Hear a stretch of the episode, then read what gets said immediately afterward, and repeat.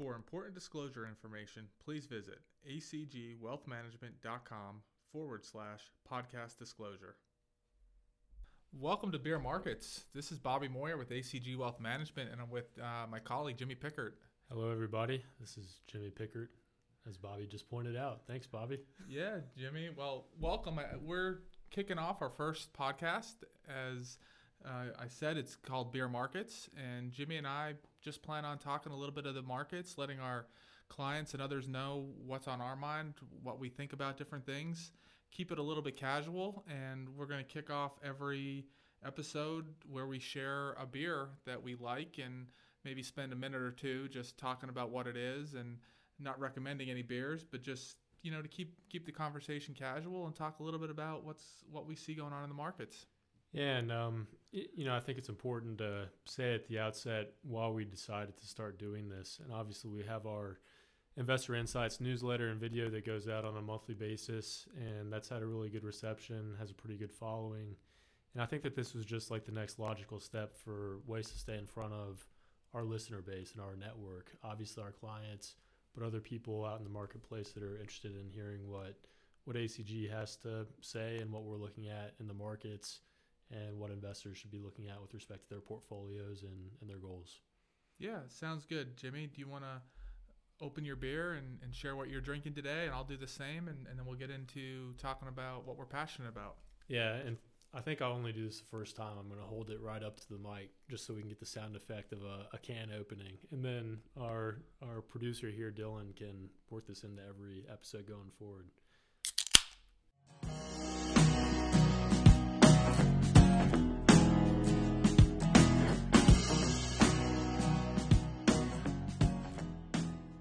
I'm drinking the Hardywood Gingerbread Stout. Um, I've been in Richmond since 2014, but I've never had this beer, and so that's the main reason that I'm trying it today.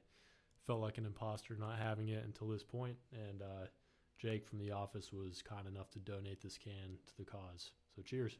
Cheers. And I'm going on a, dry January. I try to be a little healthy uh, most of the year and kick off January. So I'm going to actually have a non-alcoholic beer, which I tend to drink all year long.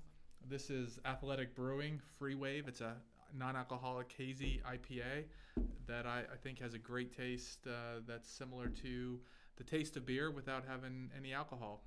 So they're found in Connecticut. Uh, it's a it's a pretty good non-alcoholic brew. Um, being the first podcast, I think we'll we'll keep it pretty high level, and also just the fact that it's uh, you know the turn of a new year. We just came off a pretty historic 2022. This serves as a good reason to talk about you know what what happened in 2022, what investors should be feeling about that, and what we are looking at going forward into 2023 um, in the marketplace. And obviously, don't want to copy a lot of or repeat a lot of what we said in our our investor insights video, but um, maybe just a quick recap of of what happened. It was a tough year in 2022 for stocks and bonds. S&P 500 down 18.1%. The main bond index, the Bloomberg aggregate, down over 13. Um, so even if you thought you were pretty well diversified in the stocks and bonds, maybe taking a, a conservative tack, uh, you may have been surprised by the outcome of, of the year in 2022.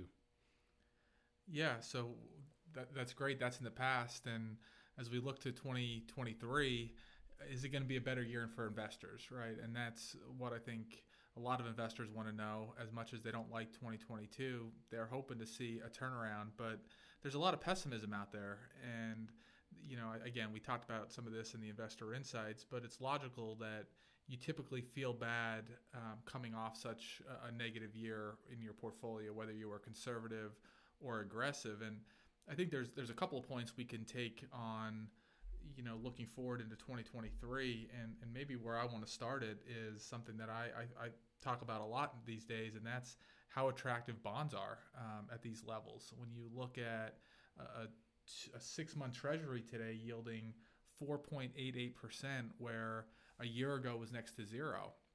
Now, Jimmy, that's we, we went from you know nothing to four almost five percent risk-free rate on a short-term bond was painful right you, you said that 13% historic year in the markets but when we look at today what's there's an alternative to equities right now, and, and that's in the bond market. And I think that's that's something that investors it's not a time to sell out of bonds. It's a time to embrace bonds and you know not knowing what bonds will do from a performance this year but you could look at four and a half to six and a half percent return um, with bonds with little movement in rates. And i think that's something to be a very attractive rate uh, where we currently sit. Yeah it's interesting. I feel like we spent the 10 years leading up to 2022 trying to convince investors that bonds were worth holding on to for their diversification benefits and that they're just less correlated to stocks. And although, you know, if you were skeptical about that going into 2022, you might be even more so after last year with the declines that we saw in bonds. But the irony is that now more than ever, or at least now more than any time in the past 10 or so years, bonds are you know representing a great opportunity in the marketplace. And so obviously, you know, the way that we invest client money, it's it's not based off short-term expectations, but those investors for whom bonds are appropriate for their risk tolerance and their asset allocation, they should feel good about holding those bonds today. Yeah, and, and relative to the, the yield or the dividend on the S&P 500, you just go back a couple years and you had over 70% of the, the what comprised the S&P 500 yielding more than the 10-year treasury. And as of the fourth end of the third quarter you had only 20% so a, a big drop in um, opportunities outside if you're looking for yield for older investors. So i think fixed income is somewhere to be really excited. And, and maybe we want to transition to talk a little bit more about the equity markets but um, I, I, think bonds is something to, to be excited and, and we should our investors, our clients should continue to hold. Yeah, before we move over to stocks, just one more point on bonds. Do you what should the average investor be thinking about how much interest rate risk they're taking in their bond portfolio today in your opinion? Obviously, you know, we talk about duration and for those who don't know that term, it basically is a measure of how sensitive the bonds in your portfolio are to a movement in interest rates. So high duration means that your bond portfolio will suffer more as interest rates go up and they'll do better as interest rates go down. High duration means that you probably suffered more with your bonds last year than someone with low duration. Now that interest rates have come up, where do, what should someone be thinking about when they're investing their bond portfolio? Yeah, on, on one end, we talked about the, the inverted yield curve, meaning the short term bonds have a higher yield than the, the five year, the 10 year, the 20 year, the 30 year. So being shorter on, on the yield curve makes more sense currently from a yield standpoint. It's also, Jimmy, more relative to relevant to what the Fed's doing. And if the Fed is close to being done hiking rates, and maybe we get into that later, then uh, you know the short end is is closer to coming down than the long end to some level. So I think you know somewhere in that shorter duration still seems to be attractive, but that's also the part of the yield curve that's probably going to come down first. Sure. And you benefit from that, right? When yields come down, bond prices go up. So there'll be a short-term benefit, but you don't get the you don't get to extend that yield uh, once those those shorter-term debt reissues. Then you might be re re upping at a lower interest rate. Where if you lock in a longer term rate, you, you get to hold that a little bit longer and lock that in for a longer period. So I think it's somewhere in that that shorter duration for now but at some point you, you, may it may make sense to extend out maybe not to 10 years right. but to some some level um, in that two to five year range. Yeah no i think that makes a lot of sense. So you know as we move over to the equity market i, I referenced at the top s&p 500 was down over 18% i think the nasdaq was down over 32% in 2022 and one of the more striking things from last year for me was the fact that it was the largest stocks in the marketplace that really contributed the most towards the towards the decline. You know, generally speaking, if you look at the mega cap tech stocks that for the you know the latter half of the last decade were the darlings of the S and P 500, you're seeing pretty significant declines that surpassed uh, the overall index, the S and P 500 declining. So we have here Apple, the best performing of what I would call mega cap tech, that was down almost 27 percent in 2022. And then if you look at Amazon, for example, that was down about 50%. Tesla, which was a new addition uh, to the S&P 500, that was down 65%. Um, so across the board, those those large mega cap tech stocks really um, dragging the S&P 500 down. And it was the first year in a while, I think, that if you looked at the equal weighted S&P 500, which is basically saying, okay, every single stock within this index is uh, contributing the same, it's weighted the same compared with what it actually is, which is a market cap weighted index. I believe 2022 was the first time in a while where that uh, equal weighted um, index outperformed. And so that's a divergence and something interesting that hadn't happened so far. And I think represents a good lesson for investors who maybe coming into 2022 might have been chasing performance a little bit and looking at, well, why am I wasting my time in the energy sector, for example? I only want to be in tech because that's the thing that's making money. Well, that was the silver bullet, right? For all those years, everybody all, all wanted to own the darlings. What, what what I use it, what I have in my pocket. You know, I have an Apple in my pocket. I play on Facebook all day, and these stocks have gone up for years, but now they've gone down and, and cut in half. You know, when you talk about Amazon, when you talk about you know Meta or Facebook, that's down 65 percent. It, it's a big drop, and it's it's also to your point on energy. Energy made up about three percent of the S and P 500 at the start of last year, and that was up 66 percent last year. So if all you were doing was owning the S and P 500 or owning mega cap tech like the Nasdaq, it really was a bad year. And and that's kind of that point on diversification and the energy sector. From here, Jimmy, we, do you want to talk more about this, or do you want to go on and, and hit about, you know, talk about the back-to-back returns? I mean, the negativity. I just said how positive it is to be in, in bonds right now, and, and how much opportunity there is to get a five to six percent return coming off such a bad year. Uh, investors might be thinking, well, let me cash in my equities because we might be having a recession, and instead of you know having to remain in the equity markets where we could have more downside. Yeah, I think that looking forward, you know, we should talk about what investors should be expecting in 2023. And I think it's important to separate that conversation to those who have a decade plus time horizon, for example, in your 401k or other retirement accounts. Chances are this represents a buying opportunity regardless of what happens in 2023. Again, not a recommendation, just a statement of historical fact that when equities are at discounts like they are from where we sit today, you're they're more attractive than when they're pushing all time highs. I mean, that's almost Captain Obvious, right, to say that. I think, but it's not easy, right? It's not easy to react that way when the market falls 20% or the Nasdaq falls 33% or 32%. That well, yeah, now it's more attractive today. The the behavioral, the emotion says, let me get out of this. Let me cut the pain so I don't have any more. And we all know over and over how many studies have been done to show that is the worst thing you could possibly do. Well, it's the only industry where everyone hates a discount, right? Right. And, you know, that's not my original quote. Hmm. I don't know who to attribute it to, but um, so I, I, think you have those people. You have um, people who don't need to worry about potentially drawing from their funds anytime in the near future.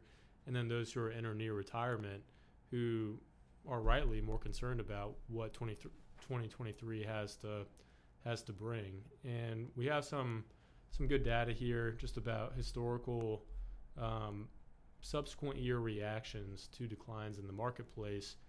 And one that I'm looking at shows in the 19 instances where the market finished negative, and when I say market, I mean the S&P 500.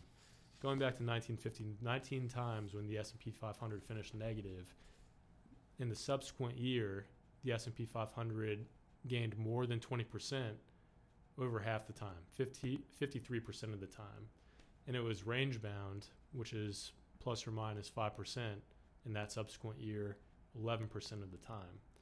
And that compares with what is likely to happen in any given year, regardless of what happened in 2022 or other negatives years, where the S&P 500 going back to 1950 was only positive by more than 20% about a quarter of the time. And so to summarize that, one way to look at that is that following a negative year like we just had, there's a greater than double chance that the S&P 500 would be have a big gain like 20% or more in 2023. Now, we talked about this before we recorded and I don't want investors to take away the the thought that okay, well, I'm going to play the odds. I think that the market will be up big this year. The main reason that I wanted to include this is just to drive home the point that I bet in 19 out of 19 times over the past, going back to 1950 when the market was negative, investors were feeling like it was a terrible invest in, investing environment, and they didn't want to be in the stock market. But over half of those times, if they had stayed in, they would have gained more than twenty percent. And that just goes to the behavioral aspect of investing and how tough it is to stay invested. Yeah, and you know, I, I agree with what you're saying, Jimmy. You, you just got to stay in. You got to know what your risk tolerance is. You, you've got to stick to it because you really don't know. And uh, you know, do I think that economically things are going to get worse this year? Probably, right? Does that mean that the S&P is going to be negative next year? I don't know. It, it might be positive. It very well easily could could be positive. We could have a strong first half of the year and a negative second uh, when we get a recession. But but we really don't know when all this is coming in. And you know, transitioning this conversation a little bit because the market is one thing and staying invested is, is important we all know what drives the market, and that's earnings and the economy. Mm-hmm. And mm-hmm. you got to throw the Fed in there too, right? We could sit here and talk for an hour about the Fed. Uh, I'm not sure everybody wants to hear about the Fed, but they're going to have some say in, into what we look at from an economic standpoint this year. We we talked all year last year about earnings revisions, and you know if the Fed continues to keep rates where they are, and right now we're looking at another rate hike in November fir- or December or February 1st, 25 basis points. That might be the last. Maybe there'll be another one. But either way, they're they're continuing to hike into you know an, an, an, environment that looks to be struggling for some companies. You're starting to hear more and more about layoffs. Um, inflation is high but coming down, and that's a that's a strong positive. But you know, are we going to get those earnings revisions down? And earnings season's kicking off this week. It's it's an exciting time to hear what we're going to hear from these companies economically. Are we going to see these analysts finally revert, revise earnings downward, or are we are we not going to see that at this point, and we're going to continue where we've been, which could be a, a positive thing for the markets?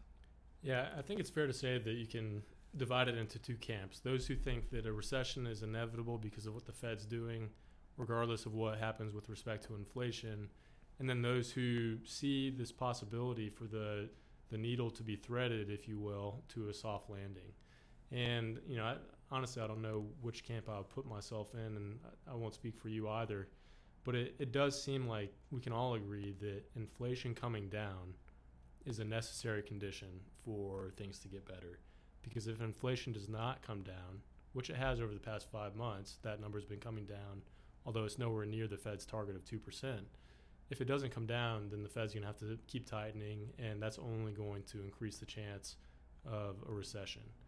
If it comes down, then the question becomes okay, well, has the tightening that the Fed has already done impacted the economy enough to um, hit earnings and profit margins for publicly traded companies?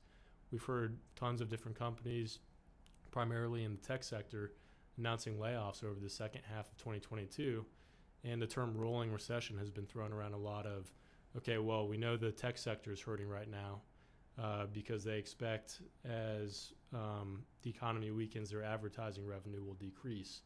We know the housing market has begun to cool off significantly. Maybe they already had that recession right? Exactly.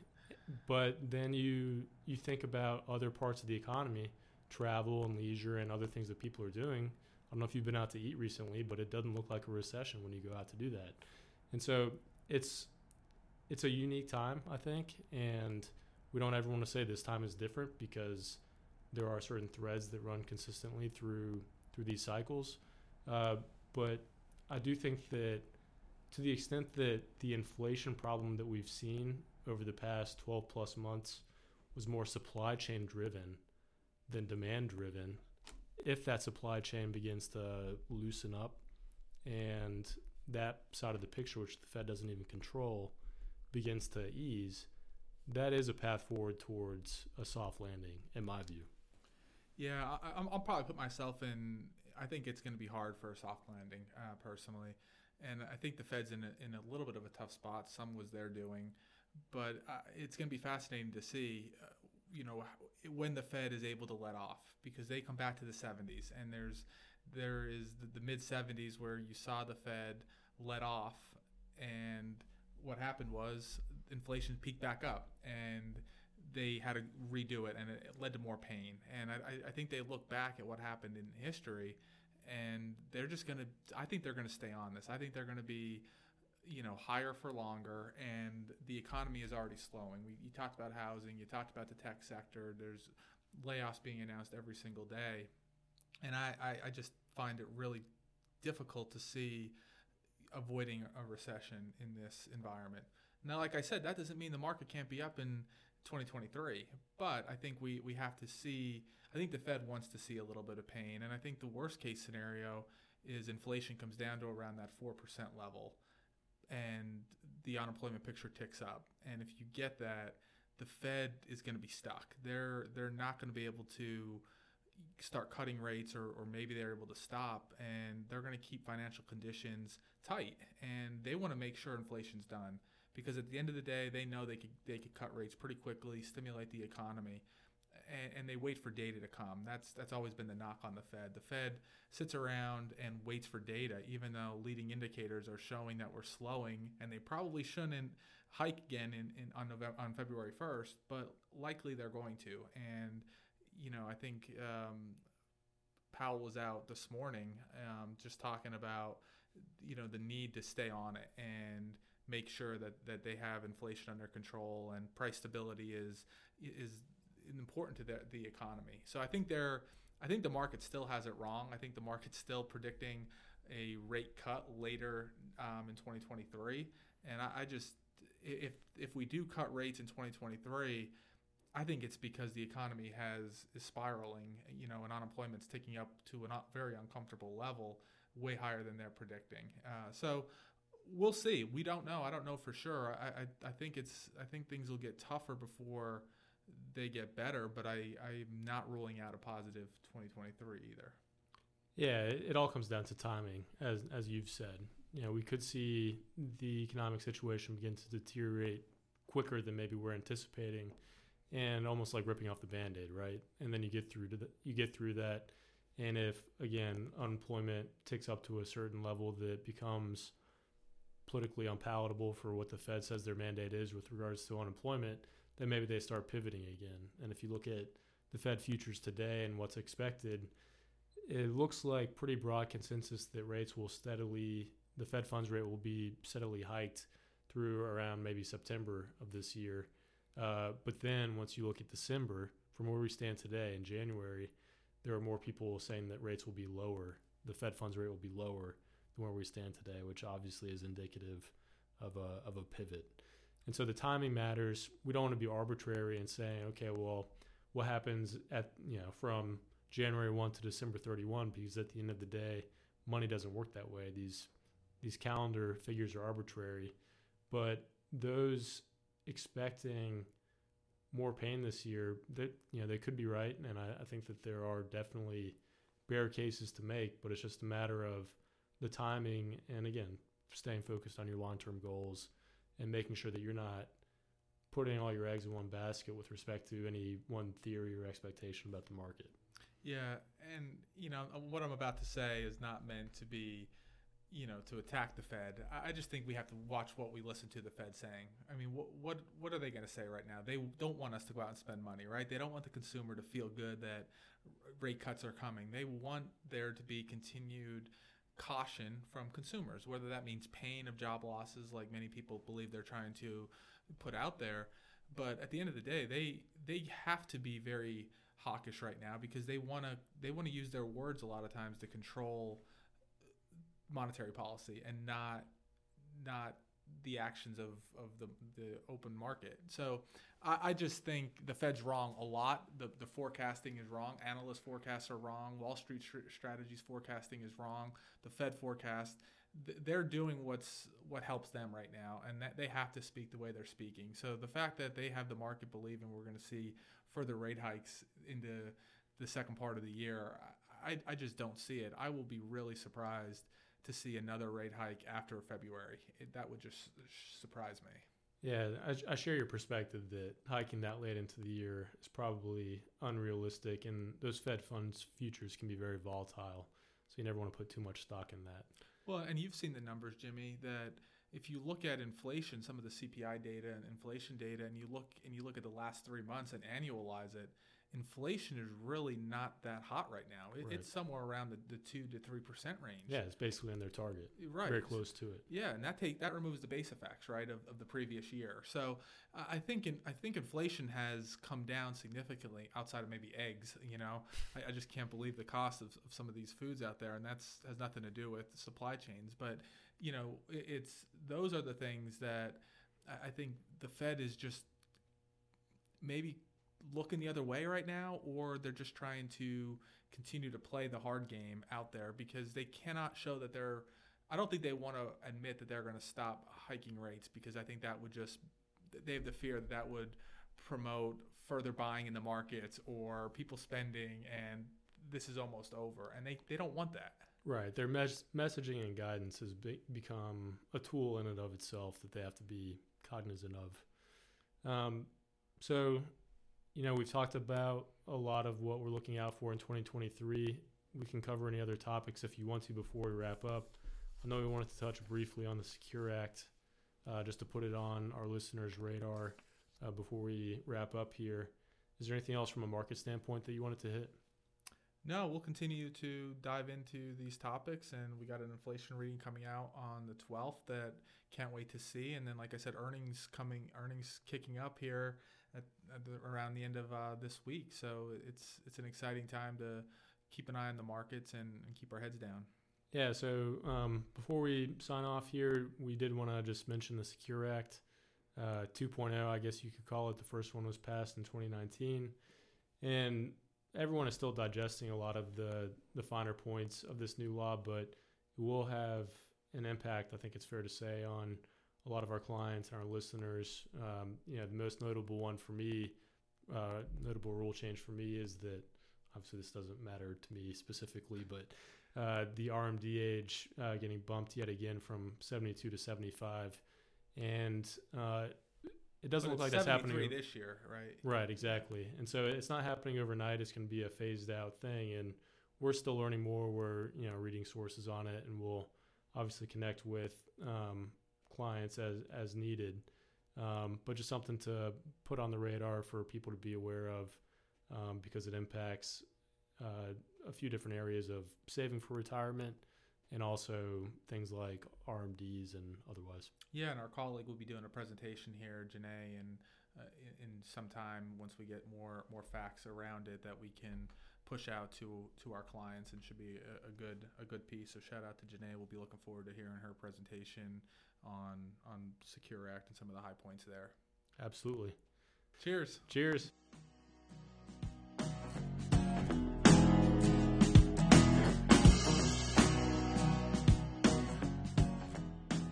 Thanks for tuning in to this episode of Beer Markets. For important disclosure information, please visit acgwealthmanagement.com forward slash podcast disclosure.